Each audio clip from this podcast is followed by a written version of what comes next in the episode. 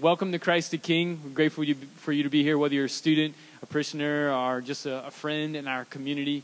We are excited that you're here and grateful tonight that Father Philip Bochansky from the Courage Apostolate is with us. Father Philip is originally from Philadelphia. He's a priest, the Archdiocese of Philadelphia. Was ordained in 1999. Um, for five years, he was the, the chaplain, the priest chaplain for the Courage chapter in Philadelphia. And then after that, was invited to work for Courage on the national level. So he's been in the national office for the past four years. And since January of 2017, Father Bochansky has been the, the director of Courage International. He's a gifted speaker on many things. If you were here at the 10 a.m. Mass or the noon Mass this weekend, I've gotten a, a thousand compliments about his homily. So anytime you want to come back, Father, you're welcome to come back and celebrate Mass. But I want to invite him up um, to speak and just begin with a prayer and ask the Holy Spirit to come and do whatever he wants to do. In the name of the Father, and of the Son, and of the Holy Spirit. Come, Holy Spirit. We continue to entrust ourselves to your movements and your mercy. We give you permission to do what it, whatever it is you desire to do. We thank you for the great gift that we are created in the image and likeness of the most holy Trinity. We pray for a deeper knowledge and understanding of that great gift, our gift not only in, in the image of the Trinity, but also the beauty of the sexual complementarity in which you have created us. We pray for an anointing upon Father Bochansky's talk and just that you would open our hearts, our minds, our ears to receive just the beauty of this truth and to seek, Lord, as we stumble along, to live it um, as you so desire. We entrust ourselves to you tonight through the intercession of St. Joseph and the Immaculate Virgin Mary. Hail Mary, full of grace, the Lord is with thee. Blessed art thou among women, and blessed is the fruit of thy womb, Jesus. Holy Mary, Mother of God, pray for us sinners, now and at the hour of our death. Amen. St. John Paul II. In the name of the Father, and of the Son, and of the Holy Spirit. Amen. Let's welcome Father Bochansky.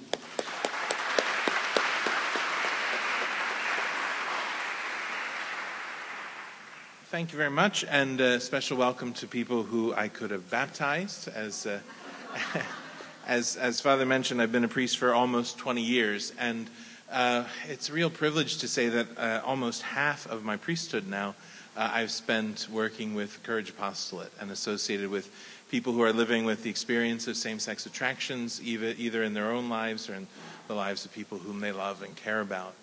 Uh, it's not an apostolate that I ever went looking for. If you had told me when I was your age that this would be my full time job, I wouldn't have had a context in which to understand what you were talking about.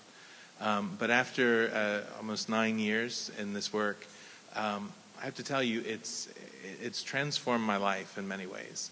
Um, it's the part of my priestly ministry where I feel most like a spiritual father. And for people to entrust their lives and their journey of faith to me and, and to come and say, Look, I, I know God's asking me to do something and I'm not sure all of what it means and if I'm going to be able to do it, but would you help me?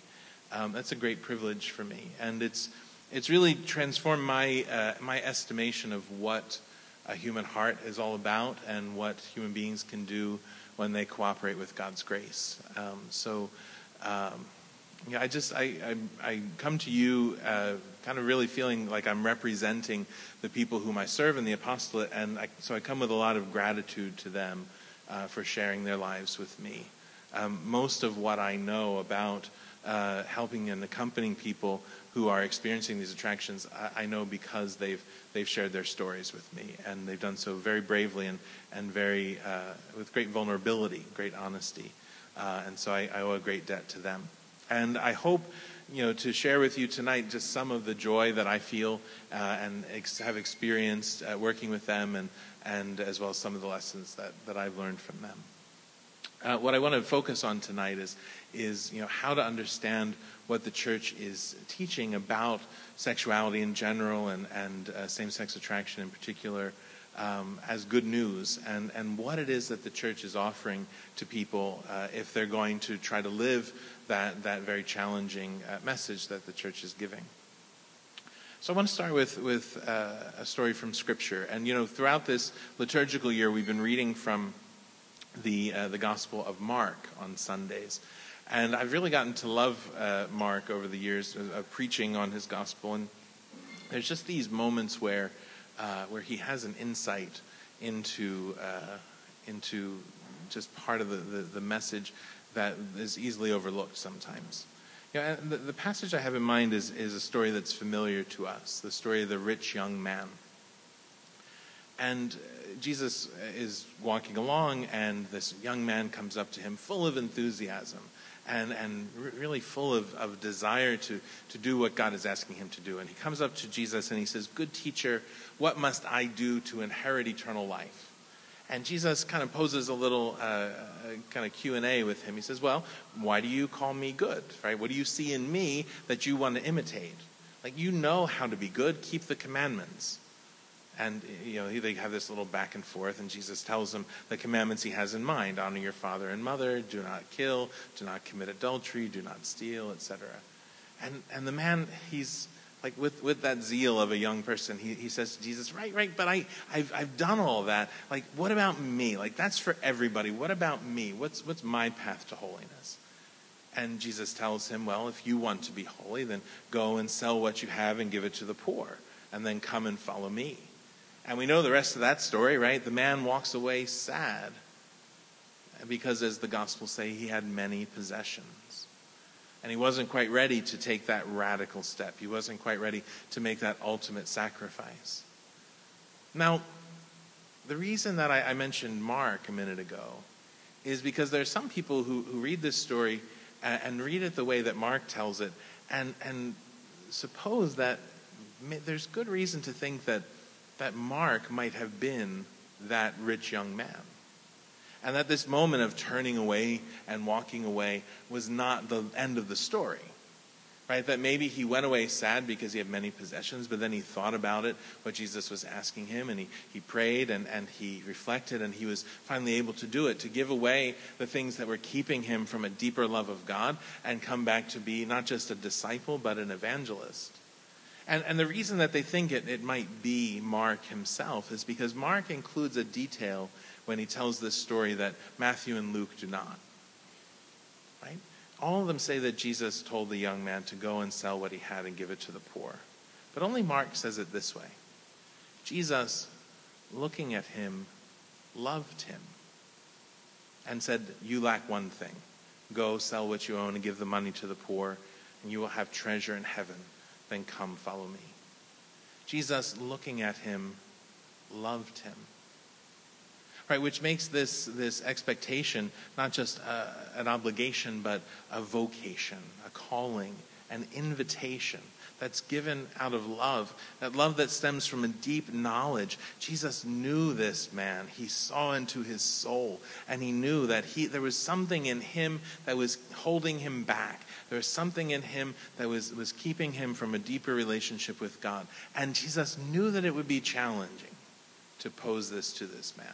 And, and because he knows the human heart so well, he must have known that the first time he heard it, the rich young man would, would despair and walk away. And he said it anyway. And he said it not to be a jerk about it, right? Not to be difficult, not just to, to give this guy an impossible task, but he said it because looking at him, knowing him, understanding him, knowing exactly what he needed, and loving him through all of that. He wanted a deeper relationship with this guy. And he said, This is the only thing standing between you and me. Can you do this for us? Can you give this up? Can you lay this aside can you live without this one thing that you're clinging to right now so that you and I can have a deeper relationship, so that you can be my followers, that you can come and walk in my footsteps? And that's an invitation that's given out of love. Now, we're all called to be saints. We, we share a universal call to holiness. And the def- definition of, of sanctity in terms of like who gets canonized, and why not strive to be canonized, right? Like why be, why, why be boring, right? Might strive, aim high, But if you're going to be canonized, it'll be because you practice heroic virtue.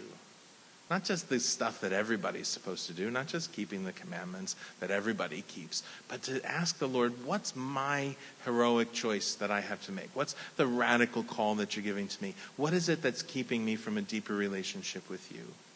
And it can be terrifying to ask that question unless we know that the answer is coming from this place of love.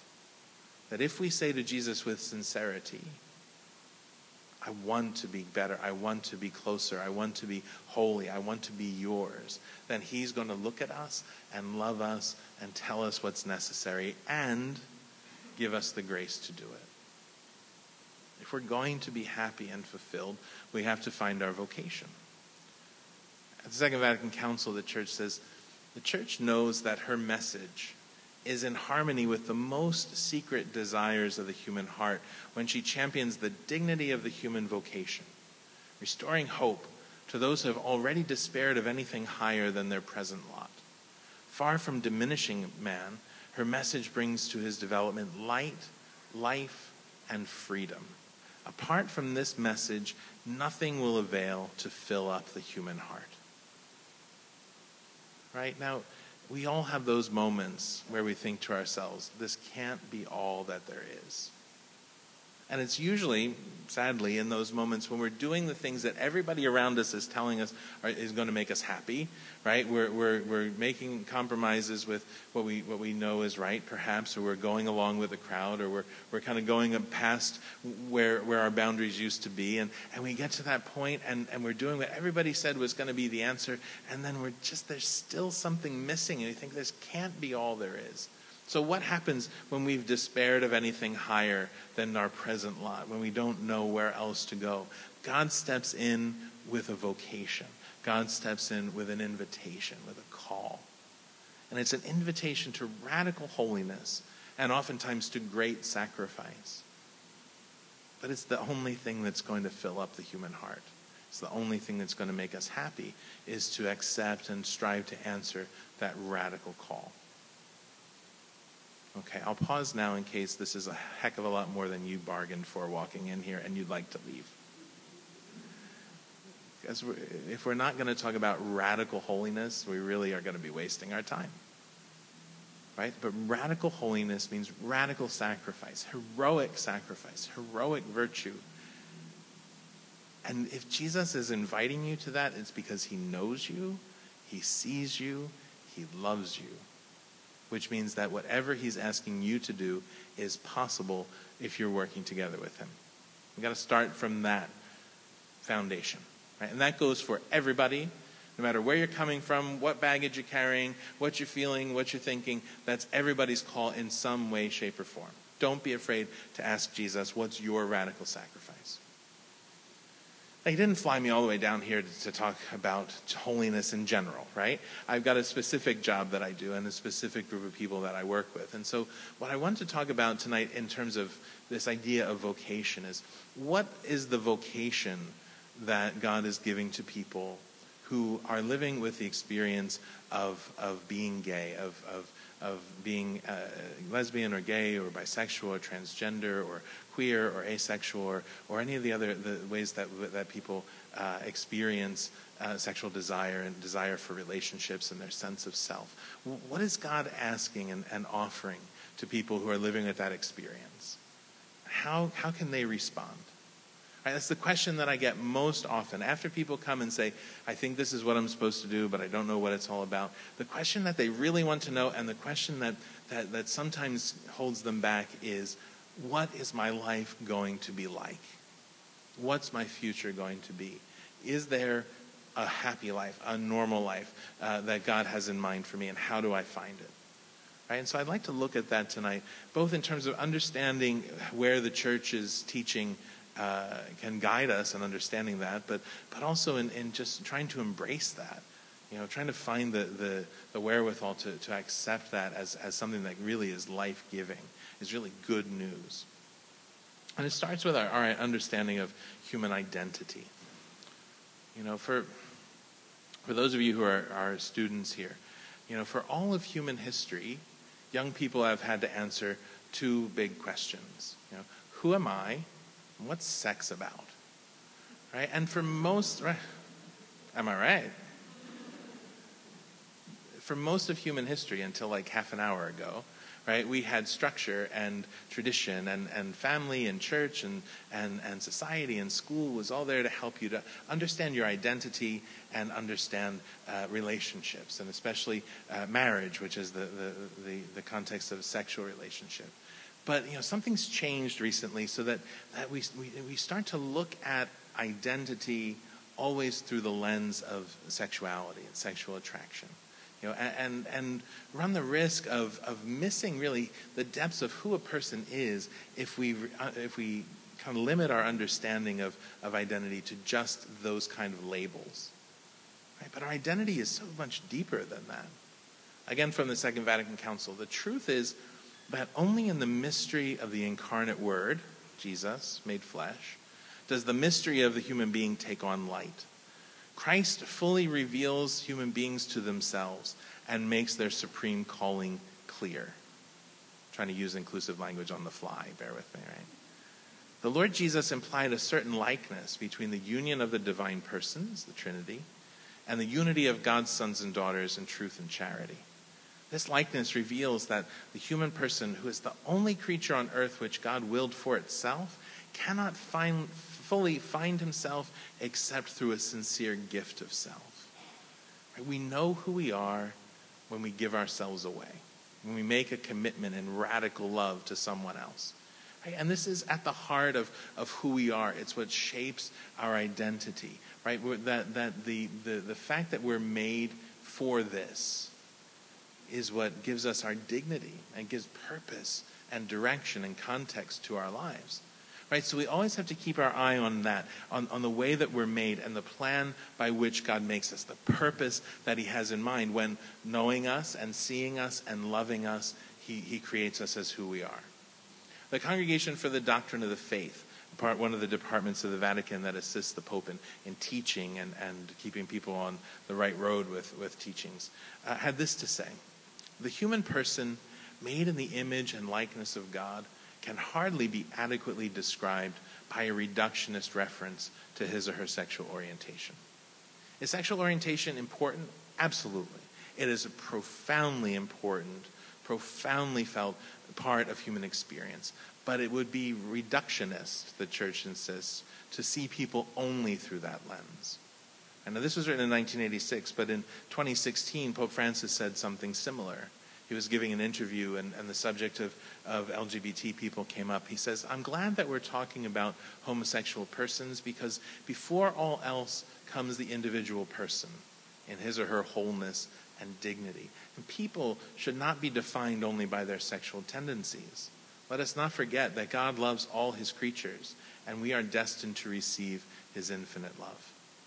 So, again, from that document from 1986. Today, the church provides a badly needed context for the care of the human person when she refuses to consider the person only as a heterosexual or a homosexual and insists that every person has the same fundamental identity to be a creature and by grace a child of God, an heir to eternal life. This is what binds us all together. This is what makes us one human family. The fact that we're, we're made with this one plan, this, this one purpose in mind. And how beautiful it is the way that the, that the scripture reveals this to us. Then God said, Let us make human beings in our image after our likeness. So, what does it mean to be created in the image of God? It means that we're persons. Right? And a person is not just a gender neutral term that you use to be polite, right? A person, from a philosophical point of view, is a subject, a being that is alive, that is aware that it's alive, that it exists, and that can reflect on its own existence and communicate with other persons we're unique among visible creatures in this regard. Like, I know that your dogs and your cats love you very much, but they're not staying up all night worrying about what their life's going to be like in five years, right? They're not self reflective. And although they're waiting to de- desperately to go out for a walk, they're not waiting for a heart to heart conversation with you. You, you may have one with them, but it's going to be, it's going to be a one sided conversation, yeah? But we, but because we are made in the image of God, because we are persons, we are made for relationship. And we're not just made in God's image, but also after his likeness, which means our relationships have to be like the relationships among Father, Son, and Holy Spirit, which are always a total gift of self.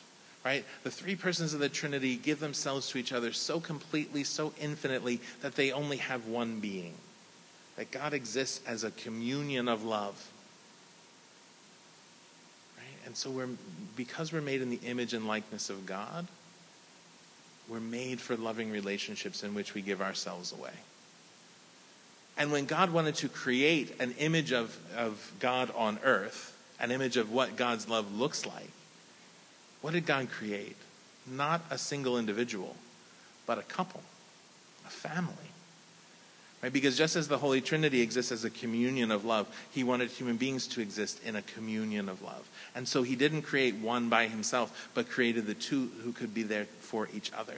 It's so important for us to understand that the very place that we, we hear that we're created, male and female, is the place where we hear that we're created in God's image and likeness.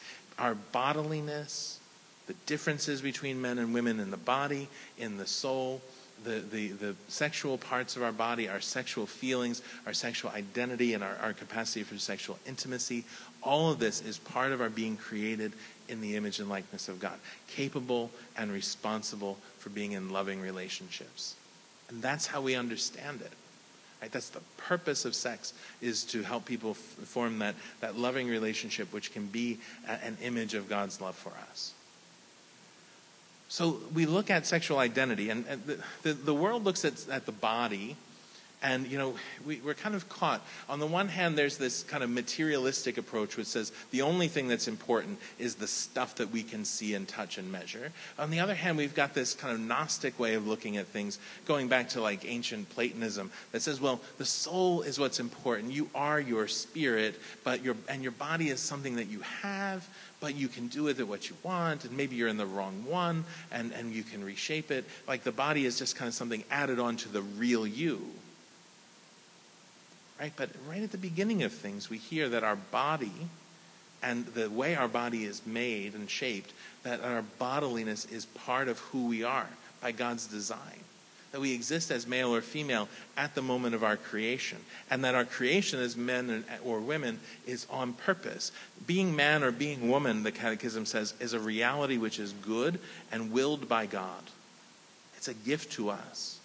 It's a gift that's given as soon as we have our, our bodies, right? As soon as you existed, right? At the moment of your conception, your body existed as just one tiny microscopic little cell. And that one tiny microscopic little cell was either male or female. And the medical definition of male is to have a Y chromosome.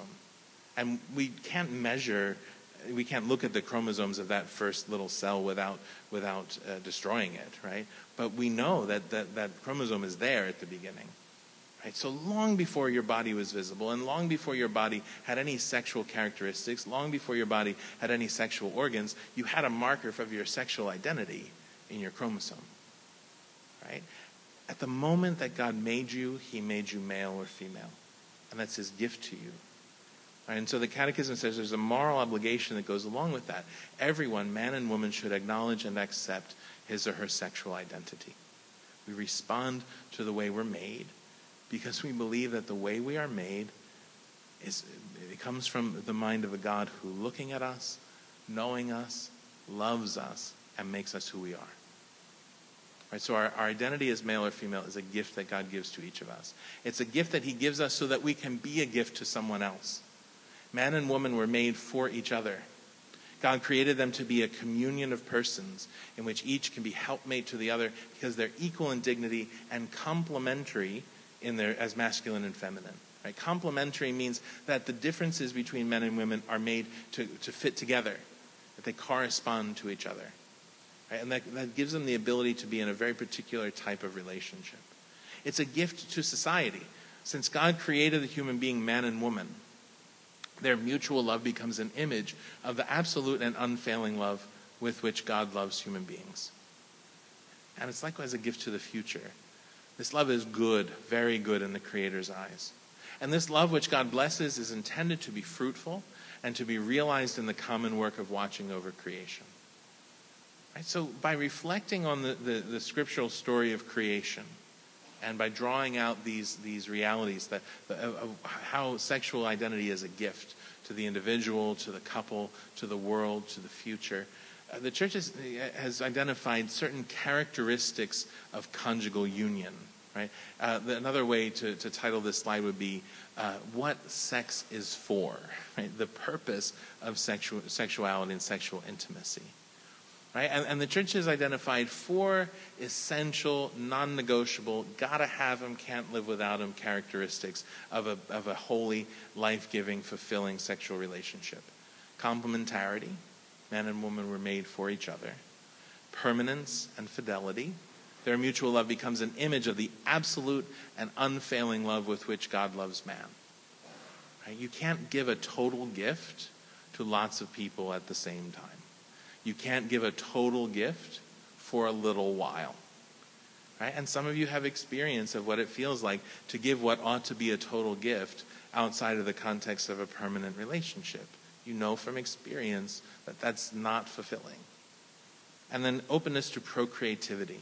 This, this love which God blesses is intended to be fruitful. So these characteristics of conjugal union, they, they're, they're the, the signs of the unique context in which sex is part of God's plan. Right? Sexual desire and sexual intimacy and the joy that it brings, it's all part of God's plan. The Catholic Church is not getting is not prudish about this. We don't think that it's gross or only for children or whatever. I think oftentimes we think that the, the, the, the, rules, so to speak, around sexuality were devised by a bunch of grumpy, like 90 year old bishops sitting around a dark room on a rainy day at the Vatican thinking, how can we make life difficult for people, right? In reality, the, the, the church respects, because God respects so highly the power of sexual intimacy to really create a communion of persons, right? That, that, that we, we aim high we say this is the one context in which sexual intimacy will always do what it's supposed to do. Right? There are other contexts that are leaving some of these things out, and they bring pleasure and, some, and joy and connection, but not to the same degree. Right? This is a conviction of our faith that if you want to have the this is i tell engaged couples this all the time it's not that the church doesn't want you to have sex the church in fact wants you to have the best possible sex which means sex without compromise, without fear and shame, without saying you're doing one thing and actually doing another, where what you're saying you're doing and, and who you are and, and what you're doing all corresponds together and, and fits this pattern. This is the pattern, the, the unique context in which sexual intimacy is fulfilling and life giving and part of God's plan. When it's permanent and faithful, means marriage, in a complementary relationship, man and woman, when they're open to procreation, no contraception. And so, are there things that the church says are immoral, right? Not good, evil in terms of sexuality? Of course there are. And all of those things, uh, the church makes that determination because one or more of these things is missing. Is it just homosexual relationships that the church makes this judgment on? Certainly not. But why would the church say that homosexual relationships are, are not part of God's plan? Because they lack complementarity and, and procreativity. But the church also says that adulterous relationships are not part of God's plan. They're evil because they lack permanence and fidelity. Fornication is not part of God's plan because it lacks permanence and fidelity. Right? Masturbation and pornography, there's no complementarity if there's only one person involved, right? There's no procreativity. Contracepted sex, there's no procreativity. Right? All these things are important and they all hang together. Right? And so when the church has to say no to certain things, it's because they, they, they, they're not part of the, the plan that we recognize as being good and life giving. If we're, but it's, it's to get us to that road, to that plan, that the church says this is not the way. So we're not just a church that says no all the time. Right? But we say no to some things in order to help people to say a greater yes. And what is it that we're saying yes to? Right? Well, you know, one of the things that the church says when she's considering contraception, for example, is that it's not possible to separate the unitive aspect of sexual intimacy, the fact that the two become one flesh, from the procreative aspect, that their, their, their union with each other is supposed to be about something greater than themselves. Right? It's not possible to separate unity and procreativity without having a really devastating impact on the spiritual life of the people involved. It's going to affect them. Why? Well, what are you saying? I want all of you, except your fertility. I want to have your whole body, except the parts of your body that can give new life. I want to have your whole person, except the part of you that could be a mother or a father. Right? So that I want all of you except is not a total gift of self. Right? But look at what we're excluding. We're excluding that really fundamental part of the human heart that wants to give life, has a desire to be generative. Right? And even though the idea of having a child right now is very scary at your age, right? And maybe won't get less scary as you get older, right? Um, the idea of being responsible for, for raising a child and, and all the things that that entails and all the sacrifices that motherhood especially involves. Right? At the heart of every single one of us is that desire to be generative, to give life. And men and women experience that differently. Pope St. John Paul II wrote a really important encyclical letter that I would uh, recommend to all of you uh, called Mulieris Dignitatem on the dignity of woman. He wrote it in 1988, in one of the international years of the woman. And he talks about the sexual identity of the woman as intimately linked to motherhood. Motherhood as a human fact and phenomenon is fully explained on the basis of the truth about the person, he says. Motherhood is linked to the personal structure of the woman and to the personal dimension of the gift. And the insight that he has is that because motherhood necessitates a particular type of love, that God gives every woman the ability to love that way. Motherhood, he says, involves a special communion with the mystery of life as it develops in the woman's womb. The mother is filled with wonder at this mystery of life and understands with unique intuition what is happening inside her. In the light of the beginning, the mother accepts and loves as a person the child she is carrying in her womb. Right? So, what is the characteristic of maternal love? It's the ability to recognize a person as a person, even when that human being doesn't look like we would expect a person to look, even when that human being is still microscopically small. And not just to recognize that person, but to give her whole self for the life of that person give all of her energy and all of her strength and all of her priorities and all of her day to making sure that person is safe and able to grow. Right? This is the particular type of love that belongs to mothers and, and really to all women. Pope John Paul went on this unique contact with the new human being developing within her gives rise to an attitude towards human beings, not only towards her own child, but every human being, which profoundly marks a woman's personality. It is commonly thought, he said, that women are more capable than men of paying attention to another person. Now, this is not a great insight, right? like, duh, St. John Paul, right? and that motherhood develops this predisposition even more. What's he saying? If every woman, by virtue of being a woman, has the ability to love, has, has the ability, all things being equal, to become a mother, then every woman, by virtue of being a woman, needs to be able to love like a mother loves. And St. Bernardine of Siena said, if, whenever God gives a vocation, he gives the gifts that we need to fulfill it. So that means every woman, by virtue of being a woman, has an innate ability and desire to love like a mother loves. And likewise, every man, if every man, by virtue of being a man, has the capacity, all things being equal, to become a father, then every man has, has the necessity of being able to love like a father loves. Then, by God's gift, every man, by virtue of being a man, has the desire and the ability to love like a father loves. And what's fatherly love look like? This uh, document from the, from the Vatican on, on for, forming priests says there's something sublime in the qualities roused in a man's heart by natural fatherhood, an altruistic spirit, the assumption of heavy responsibilities, a capacity for love, and a dedication enough to make any sacrifice, daily bearing of life's burdens and difficulties, prudent care for the future. Now you'll say to me, well, that's just kind of stereotypical, socially conditioned uh, masculine roles. But no, it, it's, it's part of nature. Like, look at any a- animals that exist in flocks or herds, okay? Um, you can kill almost all the males. And as long as there's a couple of males left, the, the, the herd will bounce back in a generation. Okay? But you can kill almost all of them and it's still going to bounce back. If you kill almost all the females, that herd or flock is done. Right? It's not bouncing back. Right? So even on the level of the animal kingdom, uh, males are expendable. Like we're the ones who are made to die. Seriously, right? If it's that was I was not expecting that reaction. Just a little woo. No, if it's a matter of defending the flock or the herd from the outside, right? Males are made to put themselves on the line and to lay down their lives. That's where all these characteristics come from the, the supernatural, kind of human uh, uh, elements of that. But just at the level of our natural animal nature, like we're made to, to lay down our lives. Right now, that's not to say that women don't do that. Like you get close enough into the family, and you watch out for mama, right? Because she's going to defend the, the, the family uh, tooth and nail. But you know, the the ones who are there to do that on purpose are the males, right?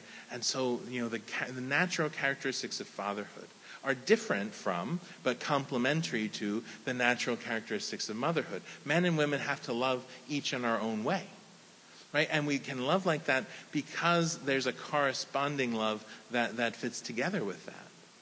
Right? I'm laying down my life out here because you're making a, a, a total gift of your life in here, and vice versa. Right? And so there's something just kind of natural, uh, really naturally important about our sexual identity and how we're made to love. And, and, and we're really only going to be able to live all of that out if the person that we're in love with, uh, that we're giving our lives to, uh, is able to receive the kind of love that we have to offer and give a, a corresponding kind of love in return. Right? That's why complementarity is so important to sexual relationships, and, and why, although people who are of the same sex deeply care about one another and have deep affection and, and, and friendship and desire to be good and, and, and with one another, there's just something about the nature of, of, of fatherly male love and a motherly female love that, that, that naturally correspond to each other in a different way than two people of the same sex loving one another. It's, and, and, so if we're going to understand, you know, the, the church's teaching about those kind of relationships, we, we take it from this point of view. But it also helps us to understand, like, well, then, then what? If, if, if I'm not going to be attracted and want to marry a person of the opposite sex, well, then what's my life going to be like? Right? And, and it starts with the realization that exercising fatherhood or motherhood in a spiritual way is not a second best kind of love. Right? This document that I was just referring to says all of this is equally true of spiritual paternity, spiritual fatherhood. Moreover, spiritual fatherhood, not being confined to the natural order, is even more responsible and heroic. Spiritual motherhood, likewise, even more responsible and heroic. Spiritual fatherhood and motherhood is not a consolation prize. You know, there's one young man uh, that I, I Skyped with for a while. He was a military officer. And I, I talked to him one time, uh, and he was just weeping, you know, just inconsolable, sad. And, you know, what happened was his best friend's uh, wife was about to have a baby, and his sister had just gotten married like two weeks before, and he was about to turn 30, which I think was the most traumatic of the whole thing. and, you know, he, was, he said to me, he said, you know, all I want is a normal life.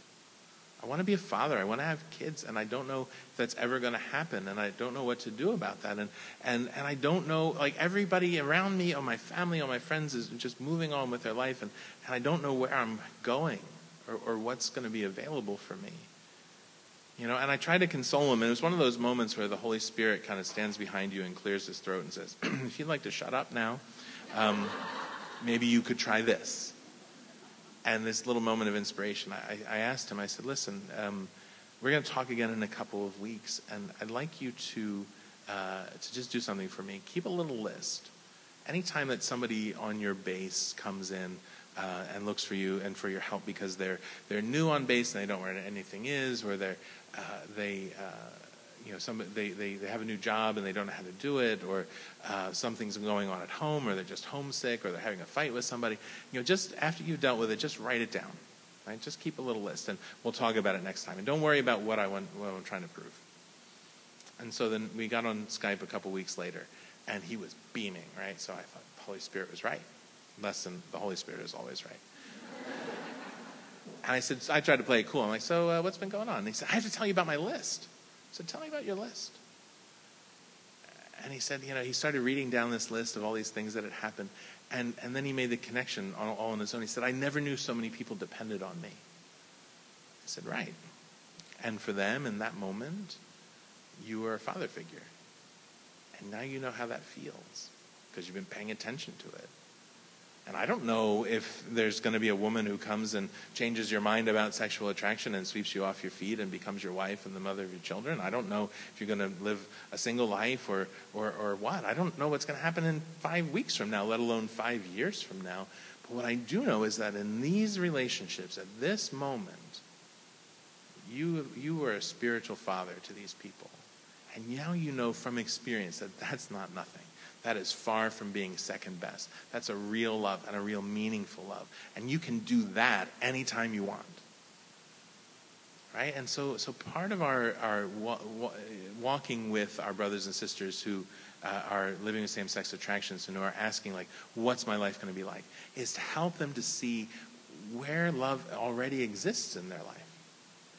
Right? And, and what kind of love the Lord is offering to them. You know, because everybody wants to be, needs to be important to somebody else. Everybody needs to love passionately and committedly. We, we want to give ourselves away. We're made for that. And the question is, well, how do I know where and when to do that? It's not as easy as saying, well, the heart wants what it wants. I feel it, so it must be right. You know, strong feelings are not decisive for the morality or holiness of persons, the Catechism says. Emotions and feelings can be taken up into the virtues or led astray by the vices. You know, and so what we have to do is strive for virtue, especially the virtue of chastity. Now, I've said that and I've lost two thirds of the room. I can feel it. Why? Because I say chastity and you think grouchy old skinny monk with a dirty face and a scraggly beard and a threadbare robe and bare feet on a stone floor in a tiny little room at the top of a tower with a window up here that you can't see out of. And if you could, all you could see would be rocks below with waves crashing on them and a tattered curtain that's flapping in the wind and blowing in the rain that's landing on a little wooden table with a cracked clay plate with a little hunk of bread that's about to go stale and moldy and a little wooden glass with dirty water in it and a candle that's about to go out and good, right? Because this guy is miserable. And if that's chastity, well, who wants that? That's why I tell priests all the time nothing is going to, is going to send young people running from the gospel message of chastity faster than a grouchy celibate. Right? The world says if you feel it, do it. As soon as you can with whoever you like, as often as you want. The world thinks that the church says if you feel it, be afraid of it and push it down and hide it away and never say anything to anybody. Chastity, according to the Catechism, means the successful integration of sexuality within the person, and thus the inner unity of man and his bodily and spiritual being. Right, so chastity means, yeah, I feel it, and I'm not going to pretend that I don't. It's just a feeling, right? Deep, profound feeling.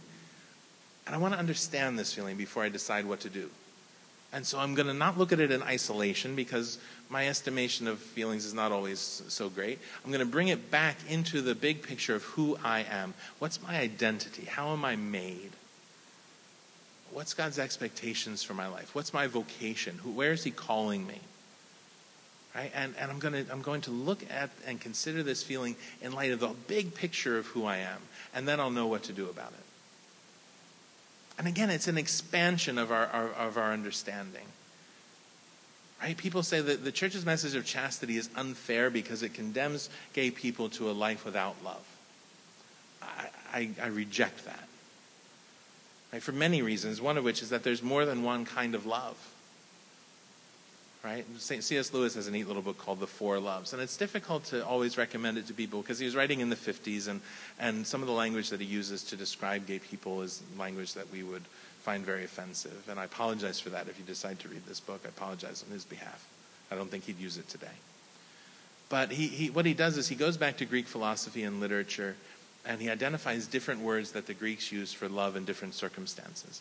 You know, the love of affection, a kind of surface level love uh, that you have spontaneously uh, for your family, for example. I know they drive you crazy, but you love them anyway, right? Affection is the kind of love we have for children, for pets, for people who are in need or injured.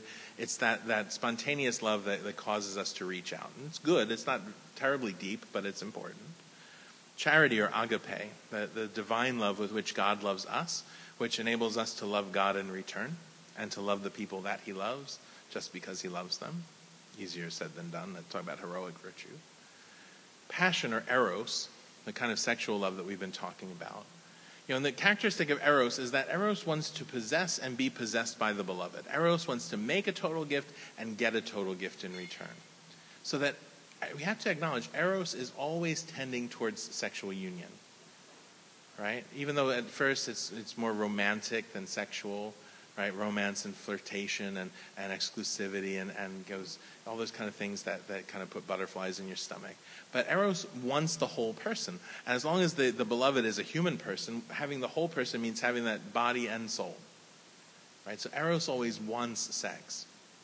Right? So that's why we, you know, we have to be careful you know, what we say we're looking for. Because you know, somebody who wants like, you know, the, the, the chaste gay boyfriend, right? We're going to have an, an exclusive relationship we're going to have uh, we're going to be flirtatious and romantic and probably trying to, to make this uh, you know a permanent thing we'll live together. And we're going to be together because we're attracted to each other and that's the foundation of our relationship. But don't worry we know the sixth commandment and we know the theology of the body. We're not going to do anything. Right? Well they're setting themselves up to work at cross purposes with themselves. Eros romance always is tending towards sexual union. Right? And so to be chaste and when, when the person that you're attracted to or interested in is not someone who can be your spouse in a relationship that's permanent and faithful and complementary and open to procreativity, right? To be, to be loving in that, in that regard means to sacrifice erotic feelings, sacrifice romance and flirtation and, and sexual feelings for the sake of building a friendship, which again is not a second best love, it's not a consolation prize. Right? Friendship means two people see the same thing in the same way. And not just two, friendship can include lots of people. You know, but what binds them together is not just their affection and love for one another, but the fact that they're on a road together, that they're, they're pursuing something. And it can be something very mundane, like liking the same sports team or going to the same school, but it can be something profound, like, like seeing the world through a certain lens or, or pursuing holiness and friendship with Jesus together. Right? But friendship means that, that we stand side by side and we walk side by side in pursuit of some common goal. Right? And, and uh, so we're not focused on an exclusive connection. Right? And, and, and not really a, a, total gift in the sense of the body as well as the spirit. You know, but we spend our time together helping one another to walk the road. So to pursue friendship in a chaste way, means, yeah, a, a, a, a sacrifice of some desires. Chastity means an apprenticeship in self mastery, which is a training in human freedom. The alternative is clear, the Catechism says. Either a person governs his passions and finds peace, or he lets himself be dominated by his passions and becomes unhappy. Right? Ultimately, the church preaches chastity as good news because it sets us free to love authentically. Right? We are in charge of our decisions and our feelings rather than our feelings being in charge of us and our decisions. Right? And you, some of us know from experience what it's like when you just let your emotions and your desires and your urges and your appetites lead you around by the nose. Right? Whether it's sex or drinks or drugs or anything else. Right? When something's in charge of you, you're not free. And you can't be happy if you're not free. Now, chastity does not mean repression. Right? The passions are not fixed, unchanging obstacles to moral action. They do not simply have to be repressed in order for a person to act morally. And what we're talking about are the virtues, repeated good actions that change our hearts. You know, virtues eventually they take a lot of work at the beginning and a healthy restraining of some desires. But eventually virtues become second nature to us. And, and they make us experience ourselves in the world and others in, in, in new ways. Right? And so God is asking us to start, to strive, to practice, to aim, to, to aim high, you know, and to, to pursue these virtues. It doesn't happen all at once, uh, but with time we can acquire them. But in order to do that, we need to be free. And, and in order to be free, we have to know what's keeping us unfree. Right? And those things can take very, all sorts of forms. You know, when, when we're little kids, you know, our, our, our main need is to, is for individuation. We need to stand on our own two feet, exist as our own person, know who we are. But we can't, nobody does that on their own. It's interesting. The process of becoming a healthy individual takes a lot of affirmation and support from lots of other people. Right? And there are many different reasons why people don't get this from the people around them when they're growing up right? And, and so sometimes, you know, we're, we're unfree because our, our fundamental relationships are shaky and, and our sense of self is shaky. And the answer to that is not to go back and relive your childhood, or and if you're a friend to somebody in that situation, the answer is not to to replace their their friends or family. It's it's simply to help them to see in themselves what you see in them, and affirm them and, and give them all the support that you can, because then we can grow and mature and move forward. Right? And we need to be able to stay in relationship even as adults. And, and that can be really difficult if those family relationships are shaky. Right? I, one of the things I find it most difficult for people to do, especially young adults, is to say, my parents weren't perfect. Even though objectively we know that that's true, right? We're all of there's only one kind of perfect family in the history of the world, and they were only two thirds immaculately conceived, right? Poor St. Joseph is just trying to keep up the whole time. Father Benedict Groeschel gave us a retreat one time. He said, Don't underestimate St. Joseph. It's not easy to come down every morning and have your coffee with the Immaculate Conception and the Incarnation. But the rest of us were raised by imperfect people doing the best that they could because they were raised by imperfect people doing the best that they could, and so on and so on, all the way back to the beginning. And those of you who will be parents someday or are parents now will be imperfect people doing the best that you can. And you'll raise imperfect children who will grow up to be imperfect parents doing the best that they can. It's just part of who we are. But what do we do with that? Right? Because to say that, even as a young adult, even when we know it's true, feels very disloyal. Right? And so what does a good-hearted person do? Generally speaking, a good-hearted person internalizes all that. Well, if he wasn't there for me, or she didn't give me what I needed, or if they didn't love me the way that I needed to be loved, then it must be something wrong with me. And we need to give our friends, you know, especially people who are carrying this burden, we need to give them a space to, to just say those things and, and not have to feel terrible about it. And, and then help them to, again, to, to say that that isn't the only way to think about things. And, and, and that's a lie, right? That, that it's all my fault that, that things ended up the way that it did you know, and, and instead to help them to see who they are and not to be ashamed and not to carry around these burdens anymore. You know, and when we're talking about people who experience same sex attractions and, and, are in the church, a lot of times that shame extends just the very experience of it. Like, I can't ever tell somebody that this is how I feel. Nobody would understand. And so we have to be able to, to proclaim what the church actually teaches about, uh, about same sex attractions. While the church teaches that homosexual acts are immoral, why? Because they lack procreativity and complementarity. She distinguishes between engaging in homosexual acts and having a homosexual inclination.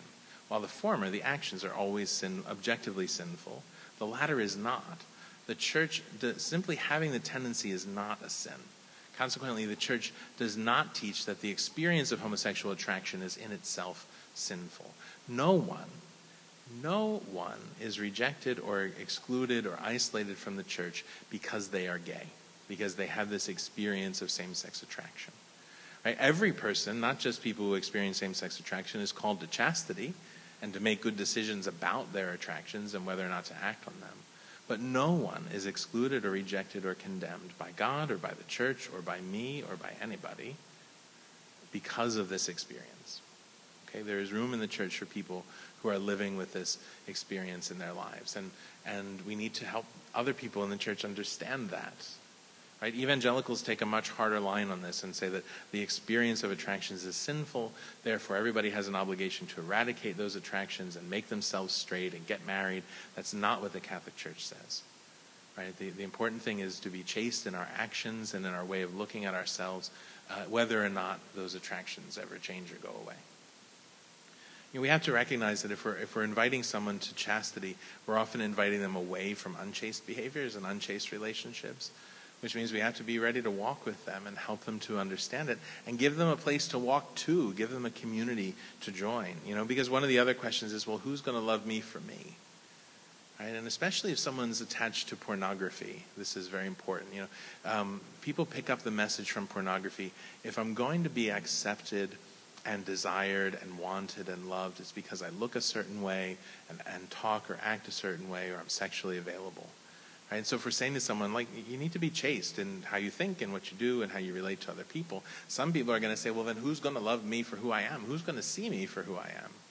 Right? And again, it's, it's our responsibility as friends to, to tell them what we see in them, to help them to see it in themselves. You know, we have to speak honestly about you know, how far is too far between friends, you know, between people who are not pursuing eros together? What's the difference between affection and sexual intimacy? Right? And, and to not make that false dichotomy that says, well, I can have a romantic and exclusive and flirtatious and touchy relationship, but it's not, I'm going to make sure it doesn't go too far. Eros, romance always wants to go in that direction. So, once again, to sacrifice sexual intimacy and intimate actions and sometimes intimate conversations, to sacrifice those feelings for the sake of building up a real friendship. And we need to make a place in our church uh, where people feel welcome and understood, where we can have good conversations about what the church teaches and how to communicate it well.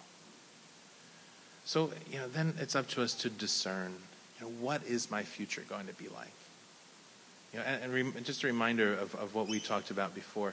The, the, the likeness between us and God reveals that we cannot fully find ourselves except through a sincere gift of self. Right? And, and the, the problem is that, uh, once again, we look at things too narrowly.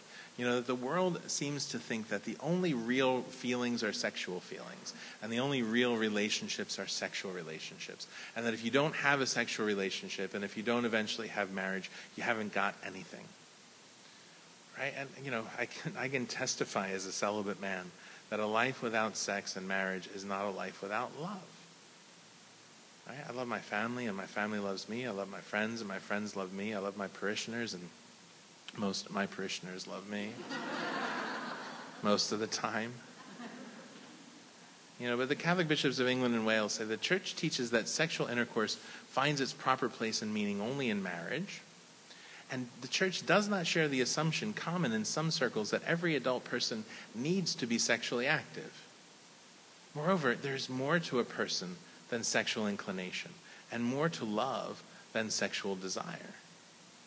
Right? So oftentimes we're, we're not talking just about sexual relationships as the only way to be fulfilled.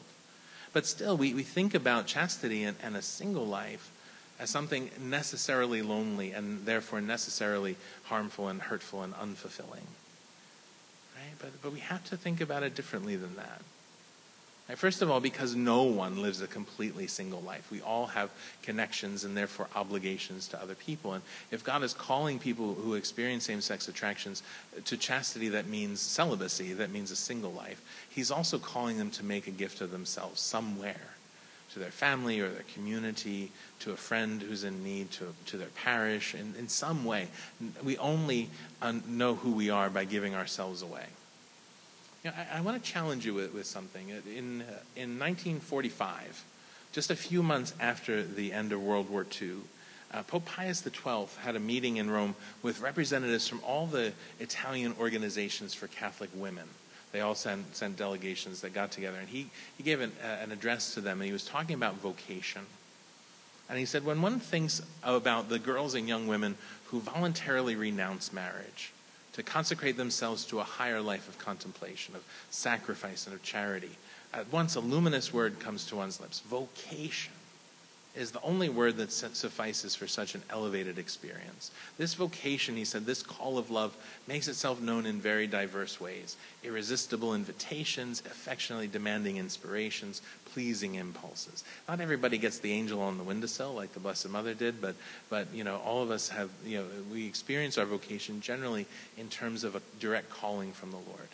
But, he says, even the young woman who, young Christian woman who remains unmarried despite wishing to be, who nevertheless firmly believes in the providence of the Heavenly Father, can recognize in the ups and downs of life the voice of the master. Now, it's important the timing of this, yeah? It's just a few months after the end of World War II. Most of the young women in front of him had planned to get married to men who had just died in the war. Right? And they weren't coming back and they weren't being replaced by anybody, right? So many of those young girls who thought that their vocation was marriage weren't going to be married now. And the Pope's challenge to them was to still recognize a calling from God. The Master is here and he is calling you. The words of Martha to her sister Mary at their funeral of their brother Lazarus. She responds, he says. She renounces the precious dream of her adolescence and of her youth to have a faithful companion in life, to build a family. And in the impossibility of marriage, she discerns her vocation. Now, with a broken but docile heart, she gives her whole self to very noble and manifold good works. Right? So for our brothers and sisters who are in this in this situation of, of experiencing same-sex attractions and not being attracted to the opposite sex and, and, and realizing that marriage is somehow impossible as a result, still there is a vocation.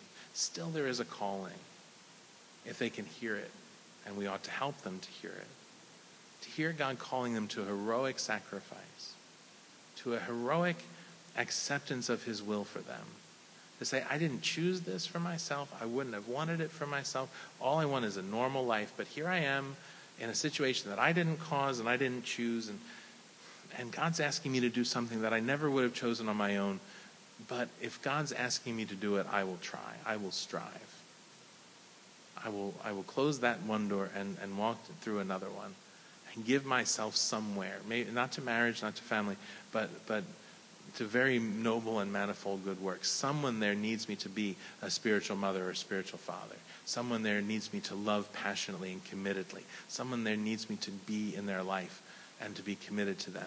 And I'm going to find that and find joy in that because I recognize it as a call from the Lord and not just a restriction by the church. Okay? It's a challenge, but I think a profound uh, invitation, if we can hear it coming from the one who, looking at us, loves us and extends this calling to us. You know, so it's up to us to be friends for one another. The bishops of the United States say friendship is absolutely essential for the good life. There can be little hope of living a healthy, chaste life without nurturing human bonds, and isolation makes it more difficult to practice chastity. True friendships are not opposed to chastity, nor does chastity inhibit friendship. In fact, the virtues of friendship and of chastity are ordered to each other. So that one way in which the church aids people with same sex attractions is by nurturing the bonds of friendship among people. Right? And friendship among people, among human beings to be sure, but ultimately friendship with Christ. Right? Where we help one another to carry our crosses. Recognizing that, you know, when we're helping one another, that Christ is helping us that he's reaching out to us with his grace, that he's reaching out to us with, with his love, that he's, he's looking at us and loving us and offering us the grace that we need. So this letter from the Congregation for the Doctrine of the Faith says, What then are homosexual persons to do who seek to follow the Lord? Fundamentally, they are called to enact the will of God in their life by joining whatever sufferings and difficulties they experience to the sacrifice of the Lord's cross. That cross for the believer is a fruitful sacrifice since from that death come life and redemption. While any call to carry the cross or to understand a Christian's suffering in this way will predictably be met with bitter ridicule by some, it should be remembered that this is the way to eternal life for all who follow Christ. It is easily misunderstood, however, if it is merely seen as a pointless effort at self denial. The church says I'm not allowed to have love, so I guess I have to grin and bear it. No, no, that's not embracing the cross. The cross is a denial of self but in service to the will of God Himself, who makes life come from death and empowers those who trust in Him to practice virtue in place of vice.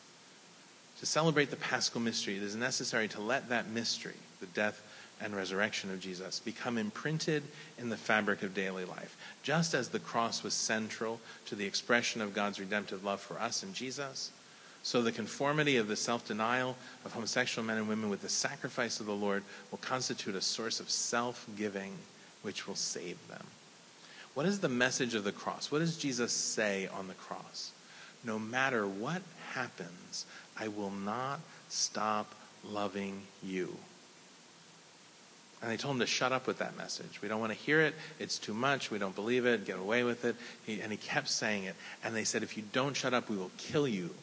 And he says, no matter what happens, I will not stop loving you. And they said, see, this is, you brought it on yourself. We're nailing you to the cross now. You're going to die. You need to stop saying this. And he says, uh, no matter what happens, I will not stop loving you. And if we hear the Lord saying that to us, then we can say it in return. Lord, this is difficult. This is a sacrifice that's too big for me. You're asking me too much. You're asking me to live, you know, uh, to, to make to give up too much, and nobody around me understands it, and nobody around me is supporting it.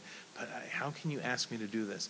And, and and what is He saying to us? No matter what, no matter what you're going through, no matter what burdens you're carrying, no matter how much you need, no matter how much you you you you are afraid, no matter what happens, I will not stop loving you.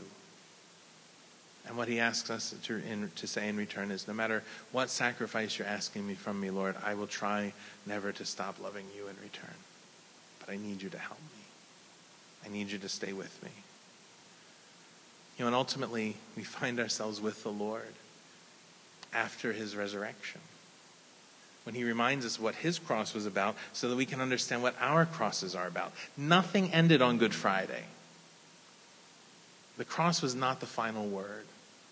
The cross is ridiculous without the empty tomb. Good Friday is a, is a sham and a fake and, a, and, and nonsense without Easter Sunday. And the Lord never abandons us if we're trying to make a heroic sacrifice, even sacrificing relationships and, and feelings that seem so profoundly connected to the core of who we are. He never abandons us on that cross, but leads us through that sacrifice and through that suffering to, re, to resurrection, to a new kind of life, to a new ability to love, to a new ability to be there for people. And this is very good news. Right? And I am so proud of the people that I know through my work with Courage who have, are striving to do this day by day.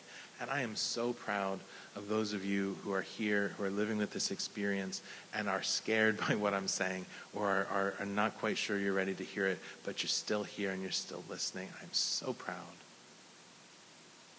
And I know that your church is so proud and so desirous of being there, being a support for you. And, and even if you're not living with this experience of same sex attraction, look, everybody's got something, yeah? Everybody carries some burden, some wound, and everybody's found some way of coping with those wounds that's really not healthy. Everybody here is being invited to a heroic sacrifice, and I am so proud that you're even considering it. And I know that Jesus is here, and he's looking at you, and he sees you, and he loves you. And all he's asking from you is that you give up whatever it is that become that is an obstacle between you and him. And he's not saying to you give it up because it's a commandment. Give it up because I'll be angry at you otherwise. Give it up so you don't go to hell. Jesus is looking at you and loving you and saying to you, could you please give that up for us? So that we can be closer to one another and you can be my disciple. Don't ever be afraid to answer that call. Thanks very much for listening.